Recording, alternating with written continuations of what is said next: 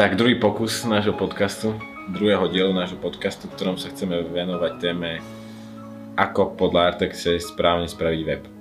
Takže sú, je to z našich skúseností, máme za sebou desiatky webov, ktoré sme navrhovali na mieru od začiatku, od, od informačnej štruktúry cez wireframe až po programovanie a upravovanie, optimalizáciu. Takže je to náš pohľad, určite možno ďalší odborníci z branže tam nájdú možno nejaké kroky, ktoré sme my vynechali alebo robia to ináč, takže nechcem hovoriť, že to je nejaký univerzálny kľúč, ale tak sme si dali za cieľ v našom podcaste, že budeme hovoriť tak, ako to robíme my. Takže v prvom rade potrebujeme vedieť, že či ten web uh, ideme stavať úplne na zelenej lúke, bez toho, že máme nejaké dáta z predošlého webu. Takže v tom prípade určite musíme spraviť analýzu kľúčových slov, aby sme vôbec vedeli, čo na ten web dať. Lebo v podstate dosť veľakrát sa nám stalo, že klienti predošle weby, alebo aj keď sme s nimi začali no, spolupracovať, riešili najprv, ako ten web bude vôbec vyzerať. Čo je ale pre nás v podstate až nejaká druhá polovica projektu, keďže my musíme najprv vedieť, čo tí ľudia na tom webe chcú mať, čo tam potrebuje mať tá firma, aby dala informácie pre tých svojich zákazníkov. No a čiže najprv musíme riešiť obsah. Keď budeme vedieť, že čo, tak musíme ten obsah usporiadať tak, aby to tam tí ľudia vedeli nájsť. Tak v prípade, že už nejaký web máte a môžeme sa od niečoho odraziť, tak musíme zistiť vlastne dáta z návštevnosti. Odkiaľ vám chodia ľudia, čo tam tí ľudia robia, či vlastne nájdú to, čo potrebujú, to vieme zistiť z toho, že či na tom webe zostanú alebo hneď odchádzajú. Je tam hrozne veľa metrik, na ktoré sa vieme pozrieť a na základe toho vieme, že OK, tieto podstránky, tento obsah je zaujímavý, potrebujeme ho tam mať. Na niektorých prídeme možno, že na to, že ten web bol nejakým spôsobom zle užívateľsky spravený, takže nedá sa, nedá sa to úplne zgeneralizovať, ale vždy je lepšie začať s nejakými dátami, ak sú.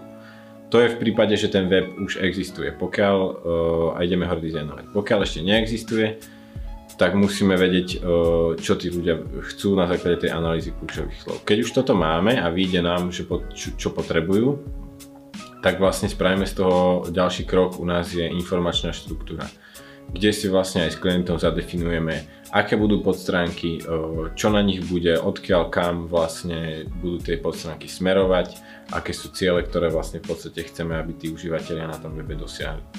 Toto sa zadefinuje na základe tých dát, ktoré nejakým spôsobom získame. Schváli sa to. U nás sa v podstate v procese toho vytvárania webu každý tento krok je akoby klientsky schválovaný, aby nenastalo to, čo sa možno viacerým z vás stalo, že že ste zadali nejaké agentúre alebo nejakému freelancerovi web a on vám potom o mesiac poslal hotový web, s ktorým vy ste neboli absolútne spokojní, nepáčil sa vám, neboli tam informácie, ktoré by ste tam chceli mať. No a potom sa ťažko rieši, že kde nastal problém. Takže my to robíme tak, že každý jeden z týchto krokov, ktorý si rozoberieme, je klientsky schvalovaný a tým máme zo skúseností, vieme, že nenastáva potom problém, že nekupujete mačku vo verici v podstate. Takže máme rozobraný e, nejakú analýzu kľúčových slov a analytiku, ktorú by bolo fajn zo začiatku mať, informačnú štruktúru. U nás po informačnej štruktúre nasleduje tzv. wireframe alebo druhotený model, kde vlastne rozkreslíme, e, vyslovene rozkreslíme, rozkečujeme jednotlivé podstránky, e, kde, kde budete vidieť kde bude fotka, kde bude text, kam to tlačidlo bude odkazovať, alebo keď je tam nejaká špeciálna funkcionalita, nejaký formulár. Všetko sa rozkreslí tak, aby sme aj my, aj klient videl, že OK, tak to bude vidieť, vyzerať pod stránka. Není to do detailu rozkreslené, je to, je to vyslovene, kľudne to môže byť aj na papieri, alebo my na to používame takú online aplikáciu, na ktorú dáme možno aj link, ak sa bude dať, aby ste si to vedeli pozrieť. Čiže tam rozkreslíme komplet web. To sa klientsky schválí a ideálny proces by bol aj taký, že by sa tento, tento wireframe, že by sa aj testoval na nejakých užívateľoch. To však pri väčšine projektov není jednoducho v rámci rozpočtu by sa to tak navýšilo, keby sa to testovalo, že, že my pristupujeme skôr k takému riešeniu, že že testujeme potom e, fi- finálne riešenie, hneď ako sa spustí, e, nahodíme tam analytické nástroje a zistíme, že či, či tí ľudia robia tie veci tak, ako sme očakávali, že ich e, robiť budú, no a keď nie, tak sa to upravuje. Takže my dokončíme wireframe, ten sa schváli, až v tejto fáze vlastne prichádzame k tomu, že začneme riešiť, ako ten web bude vyzerať reálne, aké bude mať farby, aký to bude typ grafiky, aké tam budú efekty a takéto veci, ktoré vlastne vy vidíte ako výsledok. Keď máme e, roz, e, navrhnutý web, e, naskicovaný ten web ako wireframe, tak sa pustí grafik v podstate väčšinou ja do, do, do stvárania v podstate toho užívateľského rozhrania čo má vlastne už akoby finálny dizajn. Ideálne, aby tam boli aj finálne texty, sú tam fotky, sú tam videá, sú tam farby, proste jednoducho vizuálne už ten, ten návrh vyzerá tak, ako bude vyzerať finálny web. My to robíme ešte dokonca tak, že tento, tento návrh tohto dizajnu pretavíme do, takej, do takého online prototypu, kde si vlastne vie ten človek ten web preklikať. Nie, nie je to už naprogramované, ale je to len vlastne prepojenie jednotlivých návrhov podstránok, ale vďaka tomu si vieme vlastne vyskúšať, či tie procesy, ktoré sme tam navrhli, fungujú tak, ako sme chceli. Čiže klient dostane link, kde si vie preklikať jednotlivé podstránky, pozrieť sa, ako to bude vyzerať a na základe toho, keď sa to schváli, tak až v tejto fáze sa začína vlastne programovať tá vizuálna časť, ktorú vidí užívateľ. To je ďalší krok. No a keď sa naprogramuje vizuálna časť, tzv. frontend, napojí sa to na administračné rozhranie, ktoré vlastne môžete mať rôzne druhy sú tých adminov, my, máme, my väčšinou používame vlastný, vlastný informačný systém, ktorého súčasťou je aj CMS na správu webov.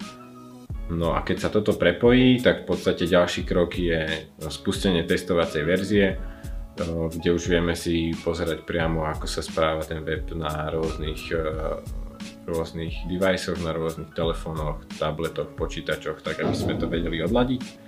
No a keď sú s tým všetci spokojní, tak ako to vyzerá a funguje, tak sa to spustí do ostrej prevádzky na vašej domene a pri väčšine, čo máme skúsenosti, pri väčšine dodáv- u väčšiny dodávateľov to, to končí čiže vám spustia web a je to vybavené. My však e, odporúčame riešiť to tak, že, že spustiť tam hneď analytické nástroje, aby sme si vedeli po mesiaci napríklad vyhodnotiť, že e, ako ten web vlastne funguje. Či tam tí ľudia chodia, čo tam robia, či odchádzajú, či neodchádzajú. Takže a na základe toho to upraviť potom, keď prídeme na to, že nejaká, nejaké veci tam nie sú uh, tak, ako by sme chceli. Toto je akoby proces, ktorý sa osvedčil nám, ale to neznamená, že keď začínate svoj nejaký malý projekt, že musíte všetko toto, toto absolvovať. Určite je dôležité sa zamerať na obsah a keď, ani, keď už si ani neviete spraviť analýzu kľúčových slov alebo, alebo nemáte dáta z predošlého webu, pozrite si určite weby konkurencie, tie, ktoré sú na prvých priečkách, majú určite ten obsah spravený um, dobre, takže tam sa viete inšpirovať. Samozrejme nie kopírovať, inšpirovať, to všetci dobre vieme, že je rozdiel a ten obsah by mal byť určite unikátny, lebo Google vlastne prehľadáva, prehľadáva obsah a zistí, keď ste niekomu niečo ukradli, takže sa to nevypláca. Takisto som chcel povedať, že tak, tento proces, čo sa týka obsahu a nejakého návrhu sa dá riešiť aj cez nejaké uh, webové editory alebo cez nejaké šablóny. To znamená, že nemusí každý jeden web, ktorý idete robiť, nemusí byť na mieru spravený dizajnovo, je určite veľa nástrojov, ktoré ponúkajú jednoduchú editáciu aj bez toho, že by ste vedeli niečo programovať. Takže no, to neberte tak, že všetko musí byť no, na mieru, ale keď už ide o nejaký väčší, vážnejší projekt, tak vám tam vlastne do budúcna nevznikajú žiadne, žiadne limity. Môžete tam uh, si doprogramovať, čo budete len chcieť, čo v tých, uh, v tých editoroch a CMS-kách nemusí byť vždy tak. Jedna dosť podstatná vec, čo som chcel povedať asi na začiatok je, že že web samotný nie je nikdy dokončený. To znamená, že neberte to finálny, nie že dokončený. On dokončený môže byť, ale nie je to statická vec, ktorú dokončíte a tým to hasne. S tým webom treba ďalej pracovať, lebo celý tento online svet sa stále vyvíja a Google zvýhodňuje weby, ktoré vlastne aktualizujú a pridávajú nový obsah. Čiže treba myslieť na to, že že tým, že, že ten web spustíme a nejakým spôsobom funguje, tak tam vlastne e, tá práca v podstate len začína.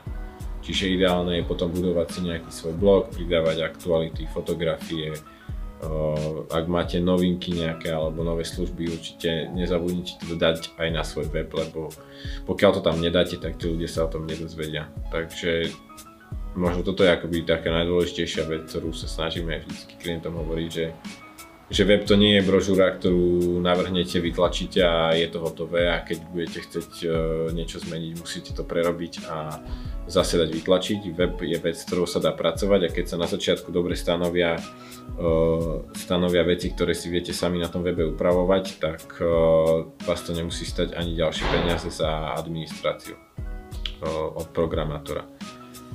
My sme preto napríklad do nášho systému zahrnuli taký live editor, kde si viete všetky statické texty a všetky obrázky meniť sami. Čiže, čiže my radšej vytvárame akoby celé koncepty, celé weby e, na novo a e, takéto detaily, ktoré si viete upraviť aj sami, vás nemusia potom stať zbytočne peniaze navyše. Ak by ste mali nejaké otázky alebo by ste potrebovali pomoc s tvorbou webu, sme tu stále pre vás. A dúfam, že budete nás, náš podcast odberať počúvať a e, čakáme na feedback od vás.